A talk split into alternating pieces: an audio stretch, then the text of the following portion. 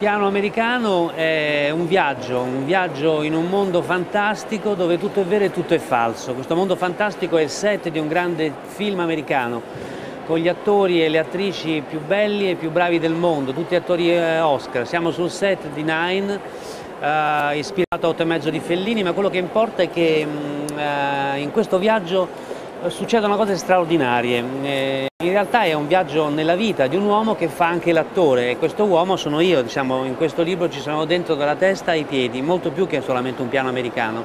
Ci sono sogni, desideri, quello che c'è nella vita di qualcuno, esercizi di meditazione, ehm, apparizioni, splendide ballerine dalle scapole di seta, tesori, tesori. Ma soprattutto c'è qualcosa che mi interessa in questa storia, in questo viaggio quando uno è stufo di recitare, questo vale per tutti perché è una storia di cinema ma è una storia soprattutto di vita, perché gli attori sono delle persone che vivono e quando uno è stufo di recitare in un mondo dove, questo mondo dove tutto è vero e tutto è falso, come si torna a casa?